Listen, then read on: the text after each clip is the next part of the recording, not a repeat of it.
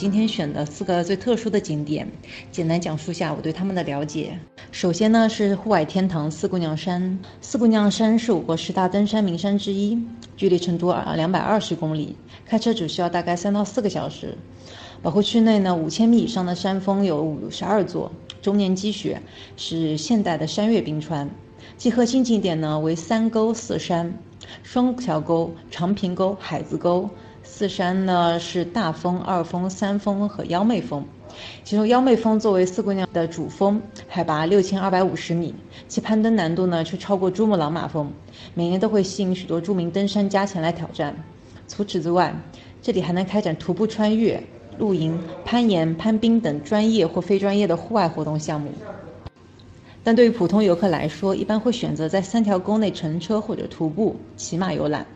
在出沟后，在距离玉龙镇不远的巴朗山上的猫鼻梁观景台观看夕阳映照下的四姑娘山全景。这张图呢是双桥沟，双桥沟视野开阔，可以看到绵延雪山多达十几座。夏天六月底开始呢，草甸开满鲜花，千姿百态的沙棘树，静谧的海子。秋天则有红杉树，在沟底呢还能看见一条悬挂的冰川。双桥沟是开发最完善的一条沟。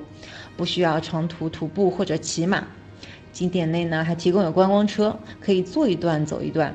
如果你只有一天的时间，且不打算在途中第一站花费太多体力，那最好的选择就是双桥沟了。长坪沟呢峡谷悠长，全程可以欣赏到最高峰雕妹峰。从长坪沟可以绕过四姑娘山，穿越到毕棚沟，同时这里也是攀登三峰幺妹峰的大本营所在地。长坪沟主要以森林、峡谷及雪山组成，景色十分壮美，但大部分路段只能选择骑马或者徒步。如果不想骑马，选择徒步的话，往返需要七到八个小时，需要较好的体力。第三条沟呢是海子沟，因为有星罗棋布的十多处海子而得名。它的景色与双桥沟、长坪沟完全不一样，以高山草甸为主，是登大姑娘山的必经之路。但由于有海子的地方在海拔四千两百米以上，也没有观光车，通常呢要花费一到两天的时间在沟内露营一晚，才能更好的欣赏海子沟的美景，更适合户外爱好者。在这里呢，我也就不多赘述了。然后过了四姑娘山呢，我们就到了丹巴，被中国国家地理评为中国最美六大乡村古镇之首的甲居藏寨就在境内。在藏语中，甲居的意思是百户人家，在大约五平方公里的崇山峻岭之中，居住着一百四十多户加绒藏族。整个山寨依着起势的山，在相对高差将近一千米的山坡上，坐落着一座座藏式楼房。甲居居民的木质架呢和屋檐是为红色，墙体为白色或者原色与花色相间，与蓝天白云绿树相互依托，与自然环境相互衬托。如果有时间的话，可以花上一到两天的时间住到寨子里面去，体验当地的人的生活。通常时候的话，丹巴还是作为一个路过的景点来观看，但是由于它的名声实在太大了，所以说经常会有人想要住到寨子里面去。我看到大家又提到了色达，好吧，那我接下来就开始讲色达了。相比于生活气息浓重的丹巴，色达的话又多了一层宗教色彩。我相信很多小伙伴都无法抵御这片红房子带来的冲击，哪怕仅仅是看到的照片，也要产生这辈子一定要去一次的想法。这里我也连播了三张美图给大家欣赏一下。但要注意的是，色达旅游并不属于常规的风光旅游线路，这里的交通非常不便利，路程也很远。即使一路顺畅，从成都到色达也需要一整天的时间。如果天气不好或者节假日堵车，那么到马尔康或者观音桥镇经停一晚，第二天才能到达色达。通常来说，大部分人会选择住在色达县城，里面相对住宿条件好一点。但如果想拍摄夜景和日出的话，就要住到佛学院里面去。色达的两个最大的目的地呢，就是五明佛学院和天葬台，就刚刚已经有小伙伴提到了。五明佛学院呢，在色达县城东南方大约二十公里处，也就是不到色达镇的地方，海拔三千六百米以上，是世界上最大的佛学院。以佛学院的大经堂为中央，绛红色的藏式平房连绵几公里，住着成千上万的喇嘛和觉母。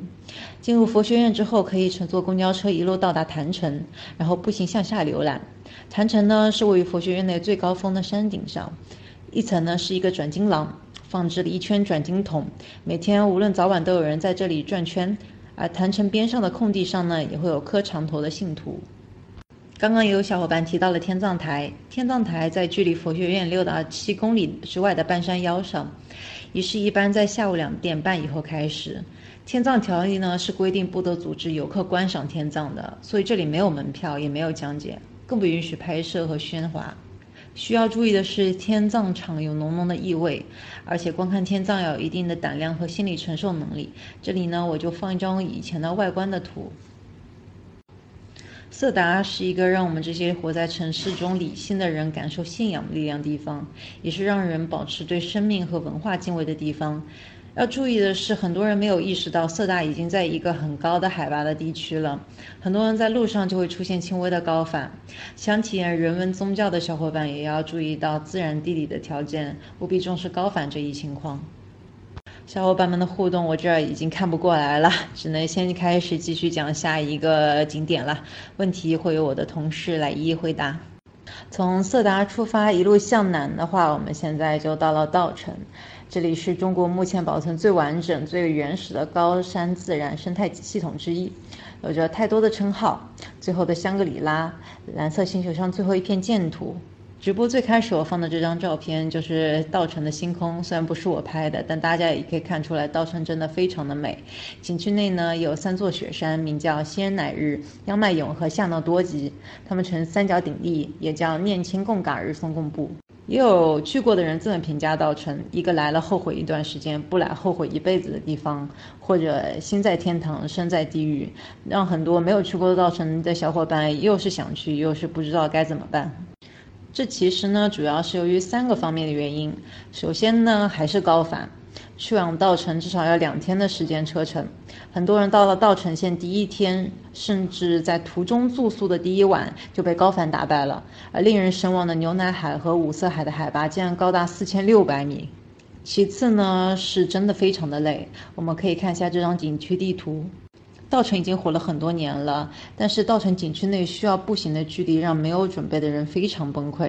在上到四千一百米海拔的洛绒牛场之后，如果你想去到牛奶海、五色海，有两种方式：一种是步行走马道上去，往返需要五到六个小时，这种方式需要你在高原徒步十公里。好在可以骑马，但单程需要三百一个人，这个费用其实相当的让人肉疼。再者，和所有以自然风光闻名的地方一样，天气的好坏往往能对景色产生决定性的影响。有时候在路上还风和日丽，美到窒息；等你费尽周折爬上了山顶，却雾气蒙蒙，甚至阴雨绵绵，被冷风吹到心拔凉。好了，说了那么多稻城的坏处，但是我知道很多小伙伴依旧想去，那么我就继续讲了。到达稻城之后，县城距离景区还有两个小时的路程，所以一般我们会选择住在离景区大门十公里左右的香格里拉镇，并且这里的住宿条件已经比较完备了。也可以选择住到景区里面去。景区的亚丁村内适合拍摄稻城的夜景，但是亚丁村住宿条件比较差，经常会出现停电的状况，而且亚丁村的海拔高达四千米，容易出现高反的现象，不太推荐完全没有上过高原的小伙伴直接入住。在香格里拉镇可以乘坐景区的观光车一路行驶到扎灌崩，再步行二十分钟左右到达冲古寺，也就是图片的这个地方。冲古寺出发的话有两个路线，一个是长线，一个是短线。长线是通往牛奶海和五色海，短线是通往卓玛拉措，也就是珍珠海。如果你有一天时间走长线的话，可以乘坐电瓶车一个小时，或者步行三到四个小时到达洛绒牛场。我这边放了两张不同季节洛绒牛场的图片，这里呢是央迈勇和夏诺多吉雪峰下一片宽阔的草坝。到处都是高山灌木和草坪，在洛绒牛场可以拍摄央迈勇和夏诺多吉，尤其是拍摄央迈勇在晨曦当中金色的雪峰，这里是最佳的拍摄点。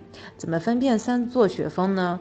距离你最近的一座雪峰就是央迈勇。当你面对央麦勇的时候，右手边是仙乃日，左后方呢是夏诺多吉。洛绒牛场往上的话，就是牛奶海与五色海。到牛奶海五公里，再到五色海有三百米的距离。听着好像不是特别远，但是一定要记住，这是在高原徒步，大概走路需要五到六个小时的时间。如果你度过了这一条路的话，并且天气很好，你就可以欣赏到四周雪山环绕、晶莹碧蓝的牛奶海与五色海，并且能在这里完全不同的高度欣赏三座雪峰的美丽。从古寺出发，还有一条短线前往珍珠海。比起长线的纯净和险峻，短线的风景相对娟秀和温和浪漫一点。单程距离一点五公里，三小时左右就能往返。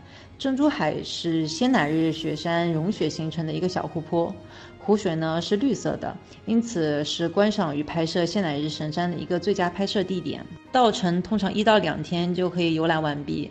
接着的话，一路沿着三幺八国道返回成都的路上，还有几个记著名的景点。包括摄影天堂新都桥、康定也叫木格措景区，还有位于贡嘎雪峰脚下以低海拔现代冰川著称于世的海螺沟。从稻城一路沿着三幺八国道返回成都的路上，还有几个著名的景点，包括摄影天堂新都桥、康定也叫木格措景区，还有位于贡嘎雪山脚下以低海拔现代冰川著名著称于世的海螺沟。如果天气好的话，这一路上都可以看到海拔七千五百米，被称为蜀山之王的贡嘎雪山。但今天的时间有限。我就先介绍到这里了。